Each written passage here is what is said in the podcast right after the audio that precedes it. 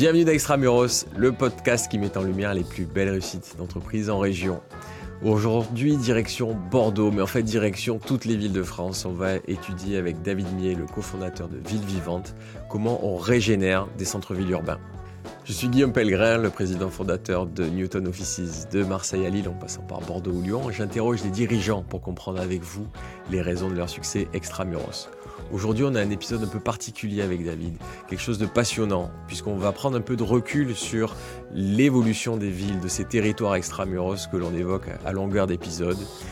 Ça va être passionnant, on va parler de régénération urbaine, comment construire la ville sur la ville. Écoutez bien, je crois qu'on a battu le, le record de longueur cette fois-ci, mais je suis sûr que ça va vous passionner. En tout cas, moi, ça m'a passionné. C'est parti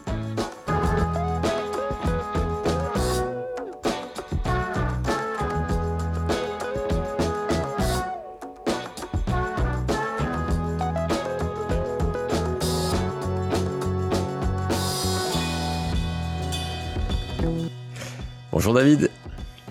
Bonjour. Les amis, j'ai le plaisir d'interviewer David Millet euh, pour euh, une raison principale, c'est que euh, on, va avoir quelqu'un qui va savoir nous parler de, la ville, la ville d'aujourd'hui, du fait de son activité avec Ville Vivante. David Millet est le cofondateur et, et, président de Ville Vivante. C'était très important pour moi parce que on, interroge beaucoup de, de belles réussites dans les dans les grandes villes françaises euh, et, je voulais avoir vraiment un éclairage, prendre un peu une prise de recul sur euh, qu'est-ce que ça veut dire d'avoir des euh, des gens qui quittent Paris, qui arrivent à, Lyon, à Bordeaux, et, et, avoir vraiment cette analyse et un peu une prise de recul. Et, et, avec David, on va être servi. Donc bienvenue David, merci d'être avec nous sur Extramuros. Merci à toi. Alors pour démarrer, est-ce que tu peux nous expliquer quelle est ton activité pour qu'on comprenne bien quel est le lien entre euh, ton job et ces territoires? Alors, euh, mon activité, c'est assez simple. Ville Vivante aide les villes, les villages à trouver des solutions pour leur développement. Euh, la plupart de nos territoires, en fait, existent en grande partie. C'est-à-dire que quand vous, débarquez quelque part, il y a toujours des immeubles qui sont déjà là, des maisons des gens qui habitent ce territoire depuis quelques années, et puis il y a d'autres personnes qui arrivent. Et euh, chaque territoire, chaque ville, chaque village est toujours en train de se poser la question comment est-ce que je fais pour la suite? Comment est-ce que j'accueille de nouvelles populations? Et comment les habitants qui sont déjà là, ils peuvent évoluer aussi dans leur trajectoire résidentielle? Est-ce que l'offre d'espace que je leur propose aujourd'hui, est adaptée? Ou est-ce qu'ils ont besoin de quelque chose d'autre Et quand euh, ces territoires réfléchissent à leur euh, évolution, ils se demandent euh, s'il manque de logement, où est-ce que je les construis Et ça fait quelques décennies, presque 100 ans que on répond à cette question de façon assez simple, c'est qu'on va construire un petit peu plus loin. Le terrain d'à côté, ouais. Le terrain d'à côté, le terrain qui est euh, souvent un terrain agricole. Les villes se hmm. sont étalées et aujourd'hui on est en train, alors ça fait quelques années mais que ça se prépare, mais je pense que c'est en train de se cristalliser aujourd'hui de façon très nette. Pour des raisons environnementales, on ne veut plus consommer de terres naturelles et agricoles. Je pense qu'on a raison. Mmh. Euh, pour des raisons de budget des ménages, euh, construire toujours plus loin, ça pose des questions de, bah, de combien coûte le plein d'essence que vous devez mettre euh, chaque semaine dans la voiture pour aller travailler dans le centre de l'agglomération. Et donc, il y a des lois qui sont en train d'être votées, ajustées, qui vont progressivement interdire aux villes et aux villages de s'étendre. En 2050, chaque territoire devra trouver les ressources pour continuer à se développer à l'intérieur de lui-même. Et en fait, quand vous regardez ce qu'il y a à l'intérieur des villes, à l'intérieur des villages, eh ben, quelque part, toutes les places sont déjà prises. Euh, chaque parcelle de terrain est déjà la propriété de quelqu'un. Mmh. Euh, la plupart du temps, ce sont des petits propriétaires, ce sont les Français en fait, qui sont venus euh, avant. Et euh, Ville Vivante, son travail, c'est euh, de créer un nouveau type d'urbanisme euh, qui consiste à coopérer avec tous les gens qui sont déjà là et qui sont propriétaires d'un terrain, plus ou moins grand. Et donc, on va nous organiser la coopération entre la collectivité, la ville, le village, l'agglomération et les milliers, les millions de petits propriétaires sont propriétaires d'une petite parcelle du territoire euh, qui pourrait évoluer, qui pourrait accueillir demain une offre nouvelle de logement. Donc, on, travaille depuis quelques années à trouver les solutions du futur. Donc, euh, quand on a commencé il y a 10 ans, euh, on pouvait pressentir le problème qui allait se poser, c'est-à-dire qu'on allait manquer de foncier constructible, le foncier allait devenir rare, cher, les prix du logement allaient augmenter, ils étaient déjà en train d'augmenter en 2010. Moi, quand j'étais étudiant en 2000, je pense qu'on avait beaucoup moins de difficultés à se loger qu'aujourd'hui. Euh, moi, j'ai fait mes études à Lyon. Il était relativement. Et t'as démarré Ville Vivante euh, en quelle année, du coup? Il y a 10 ans, 2013. 2013. Euh... Et, et, du coup, aujourd'hui, ton client type, c'est qui? Donc, mon client, c'est euh, une agglomération. C'est une ville moyenne de 30 000 habitants, comme Périgueux, par exemple. Ouais. Ça peut être le territoire des Vosges centrales. C'est à l'échelle quasiment à la moitié du département. Vous avez 154 communes rurales mhm. autour d'un pôle centre qui s'appelle Épinal. C'est euh, des territoires euh, plus tendus comme l'agglomération de La Rochelle. Ouais. C'est euh, la ville de Saint-Malo. c'est la ville de Clermont-Ferrand, par exemple. Voilà, un petit peu partout dans le territoire. Et ces villes, jusqu'ici, elles se développaient en extension urbaine. Donc, on, ouais. on avait cette bonne méthode qui consistait à créer de nouvelles routes, de nouvelles voies, de nouvelles zones d'aménagement, de nouveaux lotissements, euh, qui ne dérangeaient personne et qui étaient relativement assez faciles à produire. Et puis, comme l'énergie était pas très chère, euh, finalement, mm. en voiture, on pouvait se déplacer d'un point à un autre et c'est comme ça que nos territoires se sont agrandis. Donc ça, c'est en train de s'arrêter pour tout un tas de raisons. Et on est en train de rentrer dans le dur, où je pense que vous avez remarqué que le logement, c'est en train de devenir la, une des préoccupations principales de tout le monde. Bien sûr. Il y a 2000, quand moi j'étais étudiant, franchement, c'était pas le sujet. En 2010, mm. on commençait à avoir dans certains territoires euh, des prix euh, augmenter bien fortement, et en 2020, 2021, 2022, 2023, on voit bien qu'il y a quelque chose qui est en train de se resserrer. Alors il y a d'autres facteurs conjoncturels qui sont. Ouais, et puis euh, un petit épisode euh, voilà, l'usage de, la maison forcée euh, qui, qui, qui, a permis à tout le monde de réfléchir. Un, mm. peu plus cru sur le problème. On, on a des difficultés mm. de financement des projets, une hausse des coûts de matériaux. Euh, tout ça, c'est peut-être conjoncturel. Il y a quelque chose qui n'est pas conjoncturel, qui est structurel, c'est que demain, le foncier constructible, gratuit, pas cher, alors pas gratuit, mais au prix agricole, pas cher, euh, en quantité mm. relativement abondante, celui-ci on l'a plus. Et donc si demain on veut que nos villes, nos villages continuent de se développer, ça veut dire qu'il faut le faire en partenariat avec les habitants actuels. Et ça, c'est une petite révolution dans, dans le monde. Et c'est là, c'est là que vous êtes euh, que, vous êtes utile et que, se trouve votre offre. Donc, si on prend l'exemple très concret de Périgueux, parce qu'après j'ai mille questions sur le, le développement des villes et, on va y venir, mais je pense qu'en en comprenant bien votre offre, comment vous bossez, donc la ville de Périgueux t'appelle, te dit bon, euh, j'ai plus envie de, de fracasser des, champs euh, autour de la ville, ça sert à rien d'aller créer un nouveau lotissement parce qu'en plus il va falloir que je fasse une école, un truc s'il se pose la, se pose la question, parce que c'était pas toujours le cas. Euh, donc on va aller euh, densifier le centre existant, et donc tu dois aller identifier des terrains et donc des propriétaires qui seraient prêts à, à vendre un bout de parcelle. C'est comme ça que ça se passe? Alors Périgueux, ça fait quelques années qu'ils ont plus de foncier. C'est une ville qui mm. est pas très grande, qui est déjà construite. Par contre, tous les villages qui sont autour, euh, qui sont des petits bourgs ruraux, eux, ils ont quasiment du foncier en abondance depuis de nombreuses années. Ce qui fait que euh, quelqu'un qui arrive à Périgueux, une famille par exemple, euh, avec deux emplois, très facilement elle peut trouver une maison confortable et un terrain généreux à la mmh. campagne, accessible en 15-20 minutes de voiture. Euh, Périgueux, c'est une agglomération qui est pas très embouteillée, donc faire le trajet le matin, ça, ça peut se faire. Ça marche. Euh, et, à, et à la fin, vous vous retrouvez avec la ville-centre, qui a les équipements, qui a le théâtre, qui a mm. les équipements sportifs, culturels. La piscine, le truc, ouais. La piscine, qui a les étudiants, qui a le logement social, qui a les ménages modestes, mais qui n'arrive plus à accueillir les familles.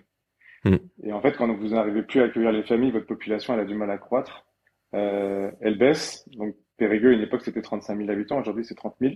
D'accord. Et le maire, il, est, il voit que sa, son territoire est équipé pour 35 000 habitants, mais qu'il y a que 30 000 personnes qui sont là. Et puis, il manque un, un segment principal important qui sont mm. les familles, quoi. À tel point que certaines écoles euh, sont en train de fermer des classes et que euh, voilà, c'est cet attrait un peu euh, très fort euh, de la maison, pas très chère, confortable avec un grand terrain mm. à l'extérieur de la ville. Et pour l'instant, euh, quand on arrive à un élément difficile à concurrencer pour la ville de Périgueux. Donc l'idée, c'est de regarder si on peut pas produire une offre, on va dire, alternative au terrain, au grand terrain à bâtir périurbain, vous avez à 15-20 minutes de la ville, mais en ville. Mmh. Mmh. Et donc, on, on, va aller regarder dans les jardins des particuliers, les propriétaires de maisons. Donc, vous avez 6000 maisons à Périgueux. Euh, différentes personnes qui habitent. Vous avez 40% des propriétaires de ces maisons qui ont plus de 70 ans. Euh, souvent des personnes seules. Donc, vous voyez, euh, les maisons, en fait, elles, elles vivent un cycle d'occupation. Vous avez encore 40% de ces maisons qui ont entre 50 et 70 ans. Euh, ça veut dire que euh, toutes ces maisons familiales, elles sont plus forcément adaptées au, au mode de vie, aux besoins des gens qui les habitent aujourd'hui. Bien sûr. Les jardins sont pas très grands. Un jardin en taille médiane à Périgueux, ça fait 300 mètres carrés.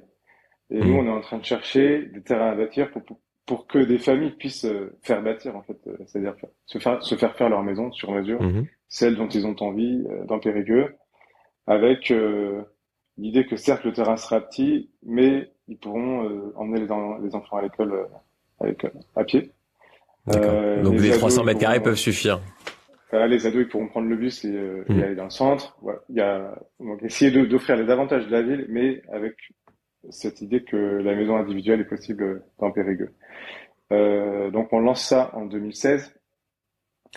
Euh, on commence par retoucher le règlement d'urbanisme. En fait, dans chaque territoire en France, si vous voulez construire, vous devez respecter un règlement. Ce règlement, il est local, il est établi par euh, la municipalité, l'agglomération. Euh, il détermine si vous avez le droit de faire un étage, deux étages, trois étages. Il détermine euh, l'emprise au sol de votre maison, c'est-à-dire le rapport entre la surface que la maison va occuper sur le terrain et la surface totale du terrain. Il détermine si vous avez le droit ou pas de venir coller votre maison sur la limite du voisin. Si vous le faites, jusqu'à quelle hauteur? Il détermine euh, les accès minimums que vous devez euh, ménager, les largeurs d'accès, enfin toutes les règles quoi. Et donc ces règles aujourd'hui, un certain le fameux PLU, le PLU, le plan local d'urbanisme. Bah, elles, sont pas rédigées aujourd'hui pour euh, permettre mmh. l'évolution des constructions des parcelles. Donc parfois mmh. elles le permettent, parfois elles le permettent pas. Parfois elles autorisent des choses qui sont pas terribles où on va construire des maisons qui vont avoir une vue chez le voisin, chez la voisine, sur la piscine. Mm. Euh, et, et, inversement interdire des configurations qui auraient été meilleures. Donc la première chose, c'est de retravailler un peu ce, ce règlement.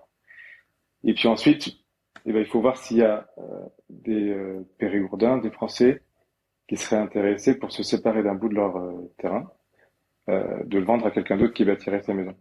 Mm-hmm. Et donc, ça c'est notre travail. Donc ce qu'on fait, c'est qu'on s'adresse à tout le monde. Euh, on demande pas aux gens directement qui veut accueillir un nouveau voisin dans son jardin. C'est quelque chose qui marche relativement peu. Par contre, on leur propose euh, des ateliers de réflexion pour connaître euh, les possibilités d'évolution de leur patrimoine. C'est-à-dire qu'ils sont mhm. propriétaires d'un terrain, d'une maison. Euh, le règlement d'urbanisme, il autorise des choses et d'autres choses ne sont pas autorisées. Ça, c'est des choses qu'ils ne savent pas, qu'ils ne connaissent pas. Et donc, on va rentrer euh, tout simplement en posant, en posant la question toute simple qu'est-ce que vous auriez le droit de faire dans les années qui viennent si vous aviez euh, le besoin? Donc on va pas poser la question sur le besoin parce que des gens qui ont 50, 60, 70 ans, hmm. euh, ils sont dans la seconde partie de leur trajectoire résidentielle. Euh, implicitement, ils avaient pensé peut-être vivre toute leur vie dans cette maison. Et donc hmm. les questions de savoir si est-ce que je pourrais vivre jusqu'à la fin de mes jours dans cette maison, hmm. est-ce que je me rapproche de mes petits enfants qui sont partis à Bordeaux par exemple, Ouais. Euh, est-ce que je est-ce que je quitte pas la maison pour prendre un appartement dans le centre-ville pour être plus proche mm. euh, des commerces? Mm. Donc toutes ces questions-là, elles existent, mais elles sont pas très explicites, elles sont pas très formalisées. La réflexion, en général, est pas très aboutie. Et donc, quelque part, regarder euh, le potentiel de leur terrain, ce qu'ils pourraient faire, c'est une façon tranquille de commencer la discussion et de voir un petit peu comment ces gens se projettent. Ouais. Et, ça se passe comment? Tu fais une réunion euh, au bar du village? on, communique de façon large euh, déjà pour euh, faire connaître le service. Donc c'est la ville de Périgueux qui contracte avec Ville Vivante. On met en place un service à l'échelle de la ville. Ce service est gratuit, il est financé par la ville de Périgueux et les habitants peuvent venir chercher une heure avec un, un professionnel de l'urbanisme, de l'architecture pour, pour regarder ce qu'il est possible de faire. Donc ils prennent rendez-vous, euh, on dessine la parcelle en 3D en temps réel, on monte la maison existante, et ensuite on regarde. Donc vous avez des gens, par exemple, qui vivent sur des maisons des années 70, qui sont sur sous-sol total, non enterré. Donc en fait, ils ont le rez-de-chaussée de la maison à l'étage. Oh, d'accord. avec en dessous un peu garage, buanderie. Mmh. À 70 ans, forcément, il y a des questions. Faut monter, type, ouais. Escalier. Mmh. Ce que je fais, l'isolation des maisons qui est pas terrible. Donc, vous avez euh, certaines personnes à un moment qui ont déjà commencé à réfléchir à redescendre au rez-de-chaussée, aménager une chambre, euh, peut-être descendre la cuisine. Donc, vous avez euh, donc c'est des espaces qui n'étaient pas forcément prévus pour ça au départ. Donc, il y a des questions de euh, d'aménagement, d'isolation, de hauteur sous plafond, euh, voire de sécurité. de sécurité, c'est un scénario. Euh, c'est des travaux qui pourraient être financés en vendant une partie du terrain. Donc, un terrain à bâtir, ça a une certaine valeur. Dans Périgueux, ça vaut 30, 40, 50, 60 000 euros. Euh, donc ça peut faire un petit peu l'élément déclencheur. Il y a d'autres personnes qui, euh, au début, partent sur un projet de rénovation de leur maison et puis à un moment, qui vont basculer, alors un peu avec notre aide, et se dire mais c'est une maison toute neuve que je vais me construire pour moi dans mon jardin. je vais déménager dans mon jardin. Je vais me faire le plein pied, isolé, basse consommation en bois, mmh. euh, avec des pièces organisées par rapport au mode de vie qu'ils ont aujourd'hui. C'est-à-dire que c'est des personnes qui passent beaucoup plus de temps à la maison que qu'ils faisaient quand ils étaient actifs. Ah et cette première maison qui est à réhabiliter, rénover, mmh. euh, bah, elle va être vendue à des jeunes qui, qui eux, vont la retaper, par exemple. Exactement. Et donc, sur ces 6000 maisons, progressivement, en 5 ans, on a travaillé avec 600 personnes. Donc ça fait 10% de la population. Euh, dans une maison sur 10, quelque part, euh, bah, les gens à un moment sont venus rencontrer nos équipes pour réfléchir, modéliser, dessiner, imaginer, chiffrer et pour un certain nombre d'entre eux, euh, se déclencher et engager le projet. Donc en, en 5 ans, on a, on a fait sortir 250 projets qui ont été 10% de la population de Périgueux 10% euh, des, des ménages qui habitent euh, les maisons. Donc vous avez 6000 maisons. Il y a des gens qui habitent en appartement aussi. Ouais, 10%, ça veut dire que dans toutes les rues de Périgueux, dans toutes les rues, vous avez des maisons. Ouais. Vie vivante à discuter avec 1, 2, 3, 4, 5, 10 propriétaires et donc, ça veut dire qu'à un moment, vous avez toute la ville, tous les quartiers de Faubourg, tous les quartiers plutôt périphériques, hein, c'est là que sont les maisons dans Périgueux, qui ont commencé à bah, réfléchir à euh, donc vous avez des voisins qui en parlent entre eux, des voisins même qui peuvent utiliser euh, un accès, une allée par exemple. Mm. Euh, et donc on arrive à secouer un peu comme ça des tissus résidentiels qui sont peu denses, dans lesquels des gens attendaient quoi quelque part. Eh ouais. euh, sans, peut-être même l'avoir formalisé, mais c'est grâce à vous que vous avez peut-être euh, permis de mettre des mots sur un besoin qui n'était pas forcément identifié. Donc 10% se pose la question, c'est ça? Sur, euh, sur 10%, sur, euh, 10% sont prêts viennent, à viennent vous voir sont prêts à venir travailler avec nos équipes et, et... derrière ça a débouché sur quoi? Donc, ou c'est en cours peut-être tous ceux, ouais, tous ceux qui réfléchissent, qui dessinent, euh, on transforme nous en, depuis quelques années, on transforme 1 sur 3. D'accord. Euh, donc, on, on, a abouti à 250 projets de logement autorisés. Ensuite, il vous faut une autorisation d'urbanisme, il vous faut un permis de construire, une déclaration préalable de division pour vendre un terrain. Euh, donc ensuite, vous en avez la moitié là qui sont construits, dont le chantier a commencé, une autre moitié qui va, dont les projets vont, vont commencer dans les mois qui viennent. Euh, donc 250 logements. Personne n'a dû acheter de terrain, hmm. pas d'aménagement on est sur des voiries, des réseaux, des espaces publics qui existent déjà. Ouais. C'est dispersé dans tous les quartiers. Et le but, c'est que bah, des familles, des nouveaux ménages arrivent un petit peu partout, euh, viennent euh, bah, refaire vivre euh, des quartiers ah qui n'étaient pas endormis, mais qui, qui évoluaient euh, de façon... Commencent à souffrir. Ouais, et puis le, le, commerce de la boulangerie du coin, la boucherie du coin, ils, vont à nouveau pouvoir euh, faire faire leur job, quoi.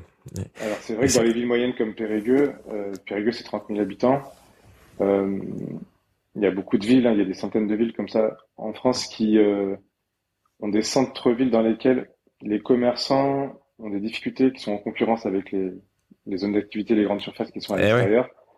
Refaire venir des, des familles, mais aussi permettre à des personnes âgées de rester, faire leur vieux jour dans la commune, dans leur quartier. Mm. Tout ça, c'est une façon de soutenir par la présence et par la densité du centre-ville mm. euh, le tissu commercial local. Bien sûr. Euh, donc c'est c'est clair que l'offre de logement c'est euh, c'est un des leviers forts pour soutenir le commerce. Ah ouais. On va, je, ne vais pas déborder sur la deuxième partie et trop anticiper, mais euh, moi, j'y vis dans ces dans ces villes de région et j'ai vu, j'ai grandi dans un village à côté de Marseille et j'ai vu sortir ces ces zones de rond-point là et, et, et, puisque de toute façon tu faisais tout en bagnole comme tu le disais, ben, autant euh, s'arrêter euh, sur un parking, acheter le pain, la, la viande ou, que sais-je et, repartir vite après se garer dans la maison. Ouais et, et, ce qui a tué les centres-villes historiques. Et, et, ça, c'est, je, je, je, lis pas mal euh, sur ces sujets-là. Euh, il y a des, écrits de Jérôme Fourquet ou de ou du, ou Guy Lui, euh, qui sont peut-être. Alors toi, je sais que tu as une formation plus PhD, mais je sais pas si c'est des choses que tu lis, mais qui, qui mettent bien en, évidence cette France périphérique, cette France des ronds-points, cette France qu'on a vu d'ailleurs même après sur les sur les gilets jaunes. Quoi. C'est euh, en fait, c'est une forme d'urbanisme qui s'est développée, qui a beaucoup plu aux gens. Je pense que les, gens qui, qui ont fait bâtir leur maison dans un lotissement, à mm. l'extérieur d'un village ou à l'extérieur d'une ville, ils ont fait, euh, ils ont accompli une forme de rêve, la, maison individuelle, l'accès à la propriété, à, prix, à des prix relativement abordables. Ils ont, mm. ils ont fait grandir euh, leur foyer, leurs enfants, leur famille. Euh, tout ça, ça a été rendu possible par de l'énergie peu chère. Voilà. Mm. Euh, et le, le, plaisir, parce qu'au début c'était quand même un plaisir de prendre sa voiture pour aller. Ouais. Pour rouler, c'était euh, une forme de liberté, des choses nouvelles. Hum, sans jugement, euh, tout ça, ça a urbanisé des surfaces assez importantes autour des mmh. villes, autour des villages. Aujourd'hui, moi, ce que j'y vois quelque chose de positif, c'est-à-dire tout ce qui a été urbanisé, partout là où des voiries, des réseaux, mmh. l'éclairage public ont été installés, bah, quelque part, c'est euh, un potentiel pour euh, continuer à produire la ville de demain. Mhm. Euh, tout ça, ça a été financé dans des époques où les finances publiques étaient très bonnes. la France aussi s'est développée, s'est étalée, a étalé ses villages et ses villes à des moments de son histoire où l'économie a bien fonctionné. Mhm. Et donc là, dans les années qui viennent, on a vraiment un potentiel qui est immense euh, à partir de cette première couche d'urbanisation. Quand vous avez des terrains qui font 800 000 mètres carrés en moyenne en France, euh, que 37% des Français vous disent qu'un jardin de moins de 250 mètres carrés, c'est ce qu'ils préféraient. Mmh. Et plus que 8% des Français qui, qui rêveraient d'un terrain de plus de 1000 mètres carrés. Ça veut dire qu'à 250 mètres carrés, vous voyez, sur un terrain de 800, bah vous en avez un de 250, un autre de 250, mmh. et il vous reste encore 300 euh, mètres carrés pour la maison existante. Donc ça vous laisse imaginer le potentiel immense qu'on a pour continuer à produire des maisons, puisqu'apparemment c'est quand même ce que les gens ça, en fait souhaitent. Hmm. Euh, il y avait un peu l'espoir à un moment que, que tout le monde accepte d'aller vivre en, appartement en centre-ville, mais je pense que le Covid, la crise sanitaire, ouais. a montré que l'aspiration des Français pour euh, la maison et le jardin, l'espace extérieur, hmm. elle a toujours été là euh, et elle s'est, euh, ça s'est réexprimé de façon assez nette et assez forte euh, pendant la crise sanitaire et après. Mm. Et donc je pense qu'il y a un vrai sujet sur poursuivre, voire augmenter la production de maisons individuelles en France, permettre à chacun d'avoir un jardin. les gens n'ont pas des ambitions démesurées. 200, 250 mètres carrés de jardin, c'est largement faisable. Mm. Surtout si tout ce qu'on a produit ces dernières décennies, ça faisait 600, 800, 1000 ou 1500 mètres carrés. Bah ouais. Et puis en plus, ça t'évite les âgés de copro, ce qui est quand même catastrophique. La copro, c'est un sujet complexe, en effet. J'en ai fait une, je m'étais juré de plus jamais en faire.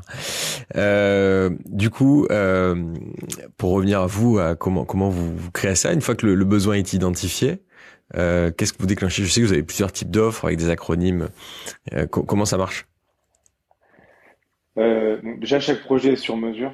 C'est-à-dire que si mhm. vous, déménagez dans votre rez-de-chaussée, vous faites des travaux, vous louez l'étage, vous financez les travaux en vendant un terrain, par exemple. Ou alors vous vendez tout et puis vous déménagez dans votre jardin. Vous vendez tout, vous achetez un, terrain à bâtir qui appartient à votre voisin. En fait, chaque projet, euh, chaque projet est différent. Ce sont les particuliers qui vont le porter. Mhm. Il n'y a, pas d'intervention de la collectivité ni de nous. Euh, le maître d'ouvrage, euh, c'est le particulier. Il va faire appel à des professionnels de la construction locale D'accord. Euh, nous, on va apporter l'ingénierie, euh, le savoir-faire pour euh, regarder ce qui est possible, modéliser non seulement d'un point de vue réglementaire, architectural, mais aussi d'un point de vue financier, du point de vue du montage. Est-ce que mhm. ça tient Est-ce qu'avec la capacité de financement qu'ils ont, des compléments par de l'emprunt, peut-être un peu d'organisation familiale, c'est-à-dire que quand vous avez des personnes qui ont 70, 80 ans, mmh. réemprunter, ça devient complexe. Donc à un moment, les, les, mmh. enfants vont rentrer dans la boucle du projet. Ouais. Va se poser la question de la transmission du patrimoine en même temps. Mmh. Mm. Euh, donc parfois la maison de la grand-mère de plein pied euh, dans le jardin, elle est construite par la SCI familiale. Et en même temps, vous avez la transmission qui est euh, qui est pensée euh, à travers l'opération. Mm, mm. Donc chaque chaque tous ces projets sont sur mesure. Nous, on apporte quand il faut résoudre un problème de conception architecturale et dessinée, on dessine. Quand il faut trouver le bon montage financier, en fait, on fait des tableaux Excel et on, on regarde avec les aides publiques qui existent pour des travaux de rénovation, avec de l'emprunt bancaire, ce qu'on peut faire quand euh, il faut euh, trouver des solutions avec l'architecte des bâtiments de France, parce qu'on est mm. dans un périmètre protégé. Euh, on va aller créer des options pour étudier ce qui conviendrait le mieux. Donc on est vraiment à la fois coach et copilote des Mhm. projets. Euh, on fait pas la maîtrise d'ouvrage, ce sont les, les particuliers qui vont le faire eux-mêmes, c'est la vertu du modèle économique.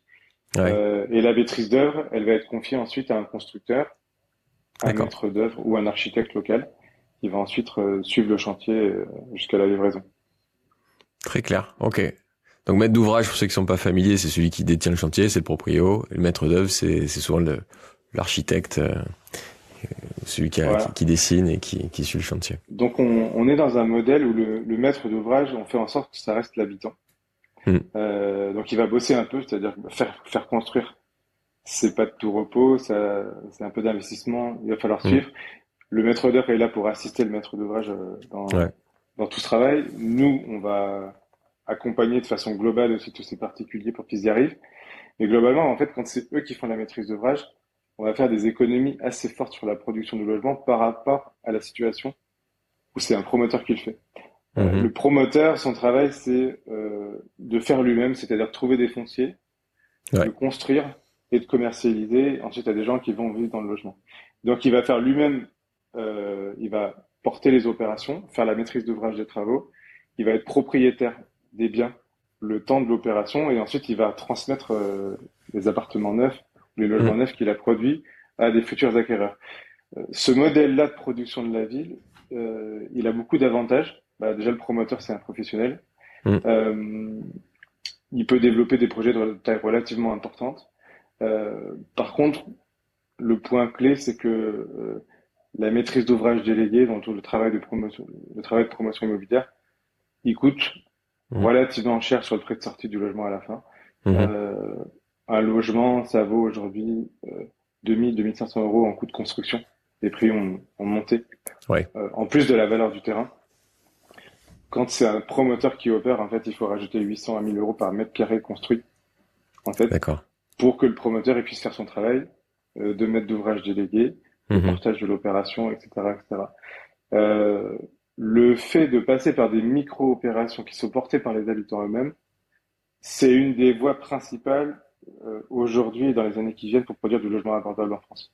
D'accord. Et c'est en train de devenir un sujet, parce qu'on a le foncier qui devient rare et cher, les matériaux qui ont monté, les Mm. normes euh, qui s'imposent à la construction, les normes environnementales euh, bah, ont plutôt tendance à faire monter les coûts de construction également. Ouais. Donc on va avoir un vrai sujet dans les années à venir qui est euh, dans qu'est-ce que les Français sont capables de se payer en termes de logement? Que ce soit Ouais, donc en schématiquement, ou en accession. ce que tu dis, c'est que du neuf qui sort par un promoteur peut jamais sortir à moins de 3500 euros du mètre. Entre les 2500 déjà de coûts de construction, plus les 1000 balles qu'il a besoin pour faire son job. Ouais. Donc ça sort jamais en dessous de ça. Au-delà du fait de d'artif- souvent artif- alors, artificialiser des sols, tu peux plus, mais d'aller vraiment grignoter des grosses parcelles, sinon ils savent pas faire leur job. Aujourd'hui, c'est très compliqué. Ouais. Ouais, Parce ouais. qu'il y a, en France, il y a, y y quasiment plus d'opérations de promotion aujourd'hui qui sortent à moins de 4000. Ouais, ouais. Le, le 4000 euros du mètre carré, ça veut dire 400 000 euros pour un logement de 100 mètres carrés familial. Mm. Euh, le budget médian des Français aujourd'hui, il est plutôt autour de 250 000 euros pour un logement familial, Ouais. à 2500 euros du mètre. Euh, donc il est, il est, il est pas très au-dessus du coût de la construction euh, dans sa configuration actuelle en 2023. Mm, mm. Donc ça veut dire qu'il nous reste des marges de manœuvre. Quand je dis nous, c'est la collectivité et les professionnels de l'aménagement. On n'a plus beaucoup de marge de manœuvre si on veut réussir à faire en sorte qu'il y ait une partie significative de la population française qui continue de d'accéder à la propriété, il va falloir qu'on change de filière. La, promotion immobilière, on s'en est beaucoup servi ces, dernières décennies. Elle a plutôt besoin de grands fonciers. Euh, mm. Donc ça a bien fonctionné avec l'étalement urbain, l'extension urbaine. On a fait des quartiers neufs, en fait. on a fait des villes nouvelles. Euh, Aujourd'hui, s'il faut construire dans la ville existante ou dans les villages, les opportunités qu'on va avoir foncières, elles sont petites. Ce sont des jardins, ce sont des petites dents creuses. Mm. Donc, ça correspond bien aussi à, à, ce que sont capables de faire les particuliers, qui sont plutôt des gens qui vont produire euh, un logement par un logement, sans mm-hmm. promotion, et qui vont le faire à des coûts euh, bah, moindres quelque part. Ouais, il faut bosser un peu, parce que faire construire, c'est du boulot. Je pense mm. que c'est euh, récupérer un logement clé en main, bien fait, euh, sans problème de finition, euh, c'est agréable. Maintenant, faire bâtir, je pense que il y en a qui en font des projets de vie. Il y en a qui vont s'investir aussi un peu dans le projet, qui vont faire un peu de finition eux-mêmes. Hmm. L'industrie de la construction, elle a, elle a quand même fait des progrès assez dingues qui permettent aux gens de faire tout un tas de choses eux-mêmes à la fin. Ouais. Et donc, vous avez des gens euh, certains sont aux 35 heures. Quelque part, ils ont plus de temps que de moyens mhm. financiers euh, pour financer leur projet. Ouais, c'est là, ils, valorisent leur temps. Ouais. Ils vont, ils vont valoriser leur temps, ils vont se faire plaisir, ils vont faire du sur-mesure, et puis voilà, ils mhm. ils vont travailler sur leur habitat. Qui te paye, toi? Comment tu gagnes ta Donc, dans, la, dans la configuration que je vous ai décrite à Périgueux, euh, c'est la ville.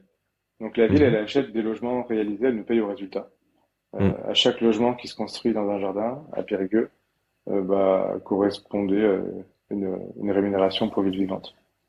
Donc on est un opérateur dans le sens où la ville de Périgueux nous achète des logements. Simplement, euh, c'est pas nous qui opérons, on n'achète pas de terrain, on fait pas construire, ce sont les particuliers qui le font. Mais au moment où on constate que le, le projet est autorisé, que les travaux ont commencé, que les travaux se sont achevés, en fait, euh, c'est là qu'interviennent bah, les cliquets de rémunération de ville vivante. D'accord, donc toi tu es payé quand il y a un PV de réception qui est signé pour euh, X logements euh, dans le jardin. Je suis payé à différents. Voilà, je suis payé une première partie quand le permis de construire est autorisé. Autorisé. Une, partie quand les travaux commencent et une partie euh, quand les travaux s'achèvent. D'accord. Et en fonction du nombre de logements que tu arrives à créer, la, ville te, te paye du coup.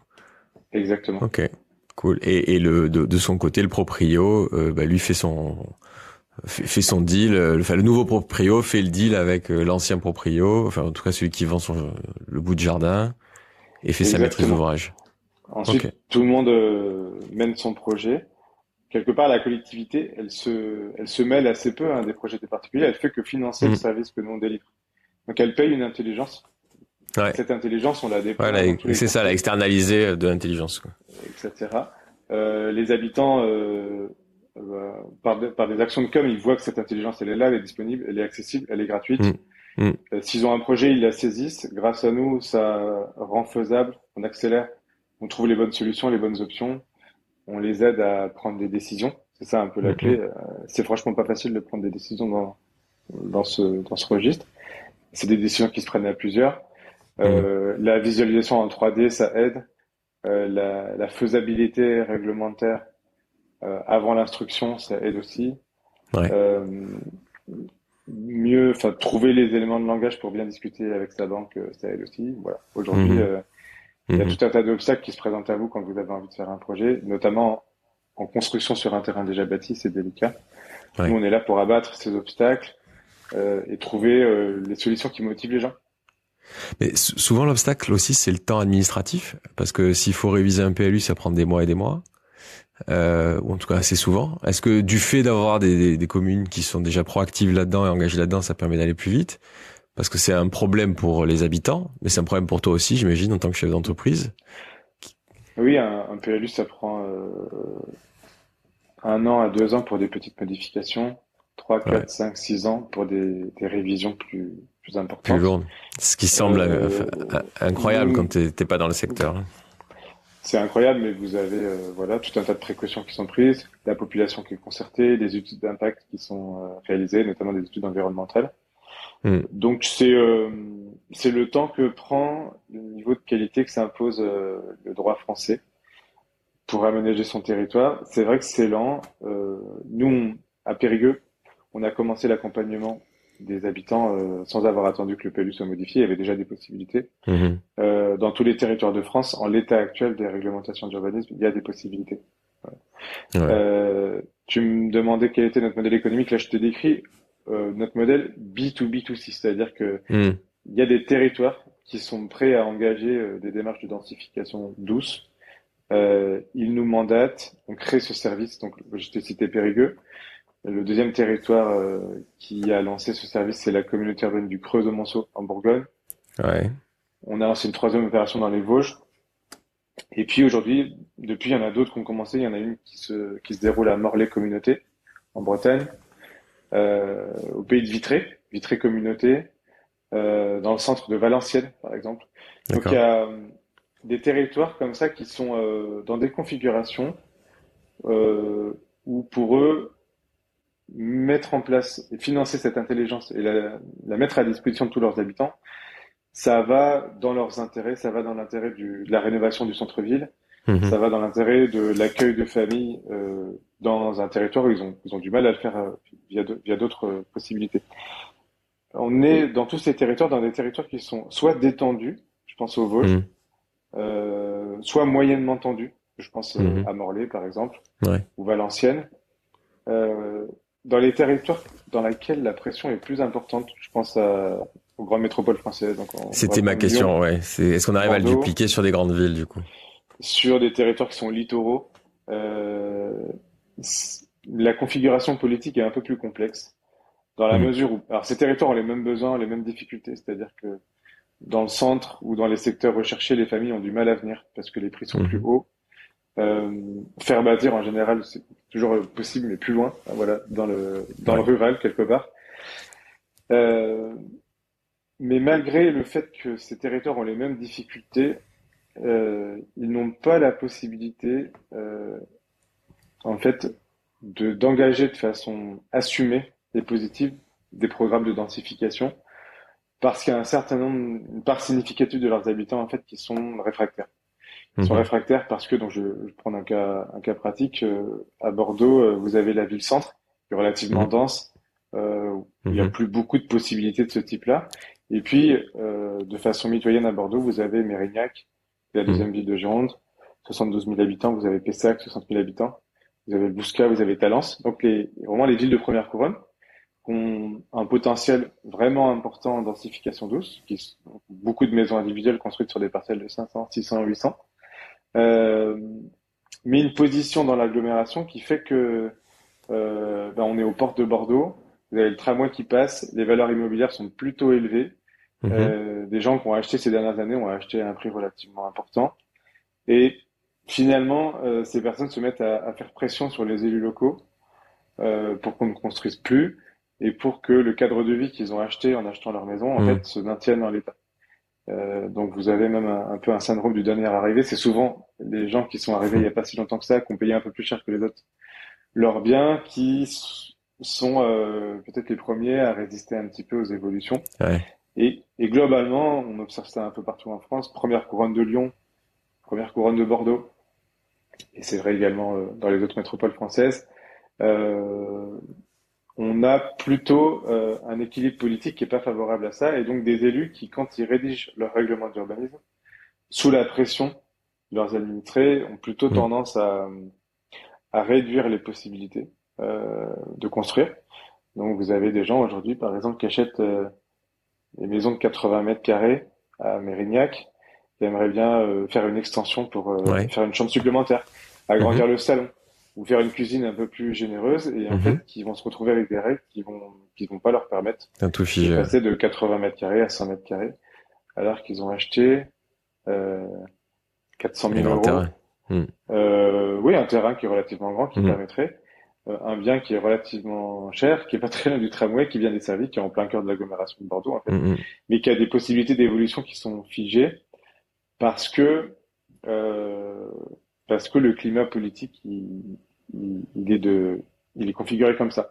Dans ces territoires-là, euh, en attendant que les collectivités retrouvent une configuration politique où elles vont pouvoir assumer des programmes de densification, je pense que ça va venir, et ça va venir avec les nouvelles réglementations, Mhm. Et avec une forme de prise de conscience, on va se rendre compte qu'il faut bien qu'on produise des logements quelque part pour que, pour bah que les employés se logent, pour que les entreprises puissent embaucher.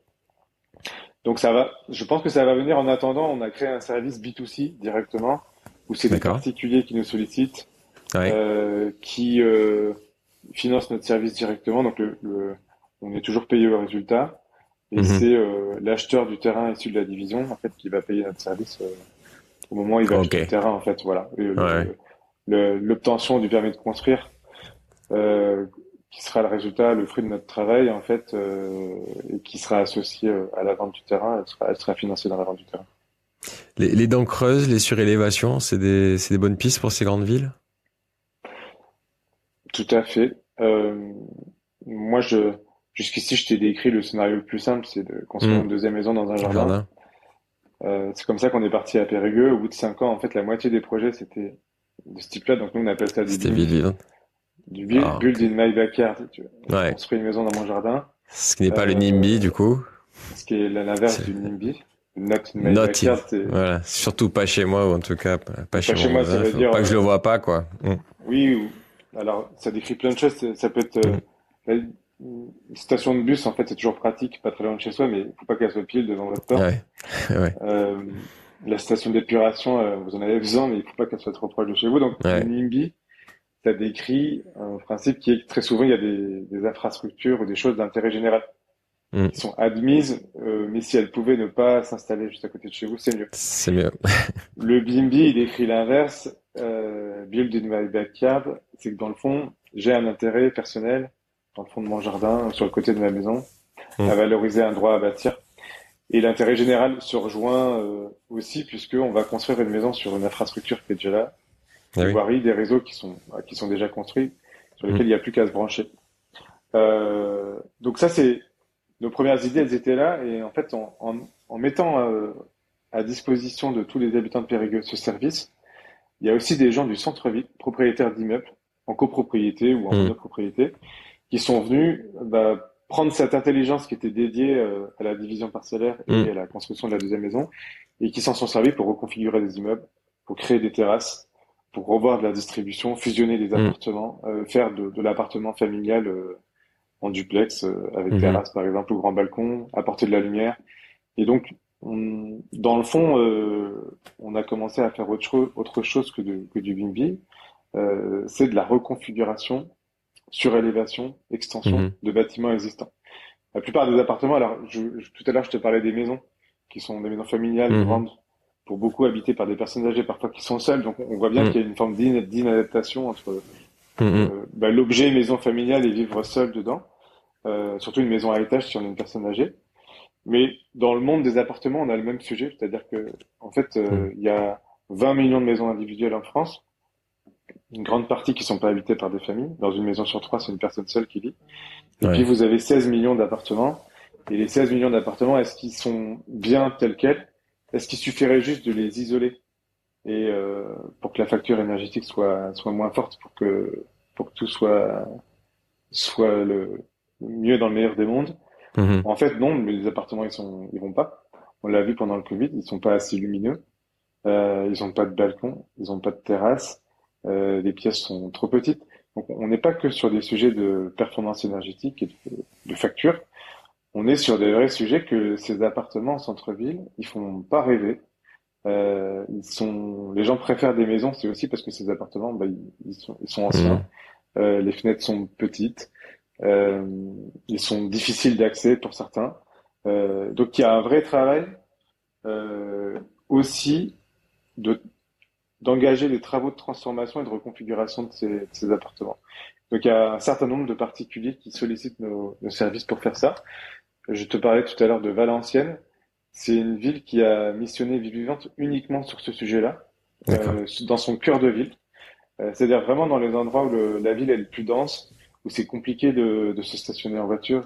Euh, certains accès à des étages au-dessus des commerces sont compliqués également parce que vous avez la surface commerciale au rez-de-chaussée qui, qui prend mmh. euh, tout l'espace possible.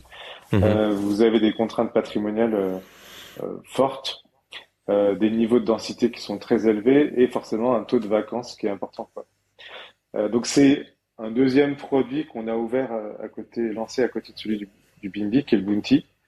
Euh, Bounty, ça veut dire euh, tisser, reconfigurer en, en indie. Voilà. Mm-hmm. Il, y a une sonorité, il y a une sonorité qui fait que c'est le petit cousin du Bimbi. Euh, on arrive en mettant simplement de l'intelligence, de la conception, à euh, faire des effets de levier assez importants, ou quand la collectivité met un euro euh, de matière grise dans Ville Vivante, on arrive à déclencher 10, 15, 20 euros de travaux euh, financés par des particuliers, propriétaires occupants ou des propriétaires qui louent, d'ailleurs, euh, et qui vont, grâce à nous, définir des options réglementairement viables, architecturalement mhm. intéressantes et financièrement viables. On, en fait, les villes sont des marchés immobiliers. Euh, il y a une bonne partie des biens qui ne sont pas tout à fait adaptés à la demande, voire qui sont franchement euh, déconnectés de la demande d'aujourd'hui. Ouais. Euh, imaginez ce que chaque bien peut devenir, comment il peut être reconfiguré, comment ses caractéristiques peuvent évoluer pour se rapprocher de la demande, c'est créer de la valeur immobilière. Bien sûr. Et donc, dans le fond, ce qu'on essaie de démontrer, c'est que si demain on veut rénover les centres-villes français, faire en sorte que les bâtiments soient mieux isolés, euh, mm. c'est peut-être pas la peine que l'État finance 50% des travaux euh, de tous les chantiers de rénovation en France. Déjà, on, ne pourra pas. Mm. Euh, ça va être lent. Ensuite, euh, dès que la puissance publique elle finance des travaux, bah, il faut contrôler ce qui est fait. Donc ça, mm. ça déclenche des, des, procédures administratives incroyables pour euh, bah, pour vérifier que ce qui a été fait est conforme avec ce qui était défini, pour définir des critères d'octroi des aides publiques des critères de performance énergétique, par exemple, etc. Et donc, quand vous, quand vous définissez des critères euh, pour octroyer des aides publiques, ensuite, il faut vérifier que ces critères ont été euh, bien appliqués, bien sûr. etc., etc. Donc, ça, ça, vous met dans une machinerie administrative parce que on, on veut financer euh, des travaux. Nous, ce qu'on pense, c'est que euh, finançons de l'intelligence. La puissance publique, elle peut financer de l'intelligence. Euh, dans un certain nombre de territoires, dans beaucoup de territoires, y compris des, des marchés qui sont pas si tendus que ça, il y a des opérations de transformation qui sont économiquement viables à l'intérieur du marché immobilier. Simplement, il faut les concevoir, il faut les définir, il faut, il faut mettre un peu d'intelligence pour imaginer les configurations techniques réalisables qui ont une valeur sur le marché immobilier, qui vont faire que pour un porteur de projet, un investisseur ou un futur ou un propriétaire occupant, quelqu'un qui veut le faire pour lui-même, en mmh. fait, les travaux qu'il va engager vont être viables parce que ils vont avec les recettes euh, ils vont les recettes et la valorisation du bien. En fait, le, porteur de projet va retomber sur ses pattes. Donc c'est ça arrive qu'il n'y ait, pas de solution? tu vois, je, je, je, je, vois très bien ce que tu veux dire sur le temps long. J'habite Marseille, une ville qui a, été vraiment frappée par euh, des, des, des, cet événement euh, terrible d'immeubles qui se sont effondrés. Avec euh, du coup, tu, ça, ça, met le doigt depuis quelques années sur des immeubles dans un état pitoyable qui qui sont donc en arrêté de péril et et, euh, et très très peu de rénovations ont été lancées pour les raisons que tu viens d'évoquer euh, principalement. Mais est-ce que ça arrive aussi qu'il n'y ait pas de solution? On te dit en fait l'état du bâti est tellement pourri qu'on on ne trouve pas l'équation économique, on ne trouve pas le montage intelligent, on ne trouve pas les, les, les savoir-faire euh, des professionnels pour rénover ce type d'habitat, parce qu'en fait, ça fait 30 ans, 40 ans, 50 ans que c'est des promoteurs qui font du neuf. On s'était pas posé la question de la rénovation, et donc aujourd'hui, on se retrouve sans savoir-faire. Est-ce que c'est est-ce que c'est euh, des vraies raisons? Ah, Il y a plein de raisons. Hein. Euh, elles sont toutes, euh, la plupart, elles sont artificielles. Euh, alors, vous avez déjà des gens qui veulent rien faire. Donc c'est euh, parfois vous avez des problèmes du, de propriétaires, soit des gens qui sont pas là, mhm. ou des gens qui n'arrivent pas à se mettre d'accord. Euh, ça c'est une première catégorie. Si la puissance publique peut prendre la main dans ces cas-là, c'est très bien. Ensuite, vous avez des secteurs où vous avez tellement de contraintes, y compris des contraintes de type euh, patrimonial, euh, où euh, en fait vous avez le droit de rien faire. Ça, c'est l'architecte des bâtiments de France qui disent touche pas, voilà, secteur protégé. alors, c'est des choses qui évoluent. Nous, on essaie vraiment de travailler euh, très en amont mhm. sur la, pas projet par projet simplement, mais même au niveau de la doctrine avec l'architecte des bâtiments de France. Comment on va intervenir sur des secteurs de façon assez massive? Euh, mhm. On va euh, viser la rénovation de plusieurs centaines de logements dans des périmètres qui sont pas très grands. Euh, très très vite, on va rencontrer des dizaines de fois le même architecte des bâtiments de France. Donc, on essaie de travailler en amont Mm. pour euh, penser une doctrine de la préservation et de la valorisation d'un patrimoine, mais qui soit compatible avec le fait de dégager des possibilités mhm. qui, elles, correspondent aux usages d'aujourd'hui et à la demande d'aujourd'hui. Donc ça, c'est un sujet. Ensuite, je reviens sur le modèle économique. Euh, le, c'est vrai que pour des opérateurs professionnels, des promoteurs, d'acheter des bâtiments, de les rénover, pour les recommercialiser, c'est complexe. Euh, c'est presque plus cher que de produire du neuf. Et comme on est sur un modèle économique avec une maîtrise d'ouvrage déléguée et des coûts, une technicité importante, ça fait quand même des conditions économiques d'intervention qui sont délicates. Dans mhm. beaucoup de territoires, les opérateurs n'arrivent pas en fait à acheter des biens, les rénover, les recommercialiser.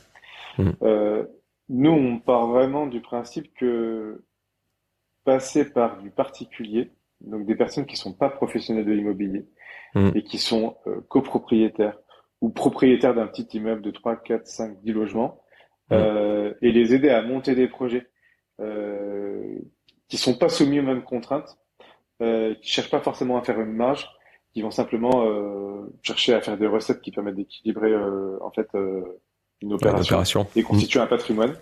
Vous avez des gens, nous on a on a travaillé sur une opération dans Épinal. Il y a des gens qui sont, des, sont dans des logiques aussi à plus long terme. Quand vous êtes du coin, quand vous êtes de la ville, que vous avez mmh. commencé à constituer un patrimoine, dans le fond, euh, l'habitant, le, particulier, euh, a des comptes, des, une absence de, a moins de contraintes qu'un professionnel.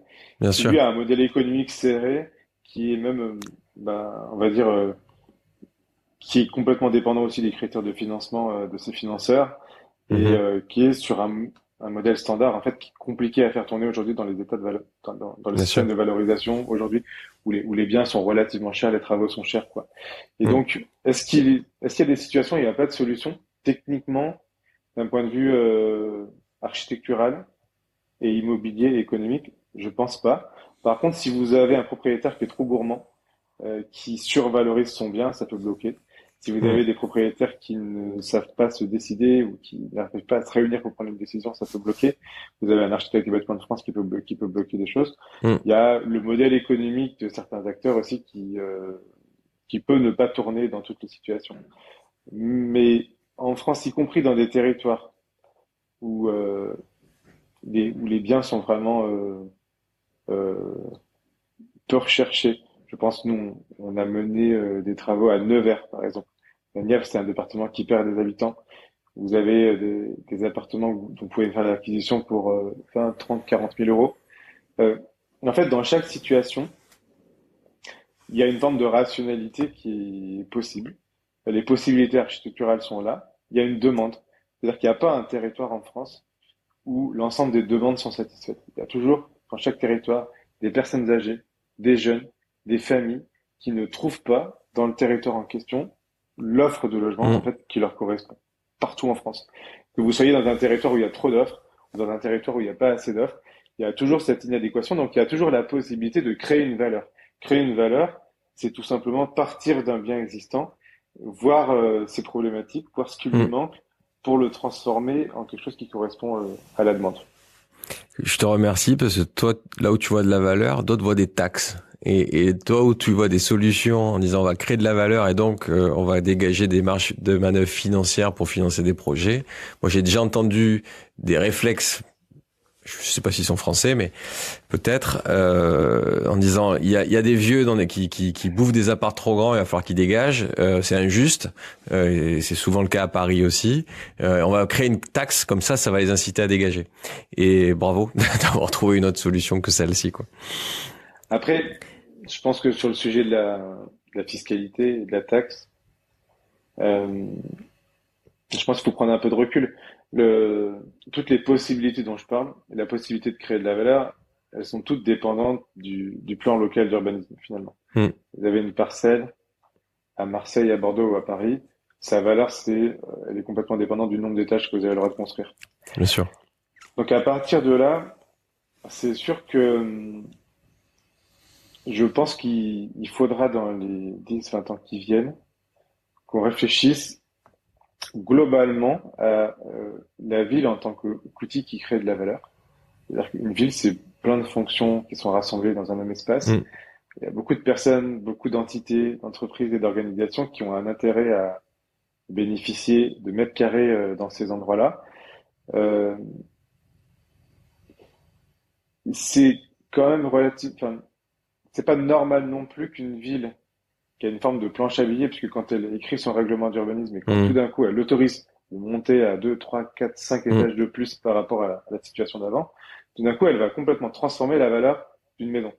Mmh. Une maison dans une zone qui était autorisée à rez-de-chaussée plus un étage, tout d'un coup vous autorisez 5 étages, sa valeur change, il y a une valeur immobilière qui a été créée euh, en aérien euh, voilà, sur, sur ce mmh.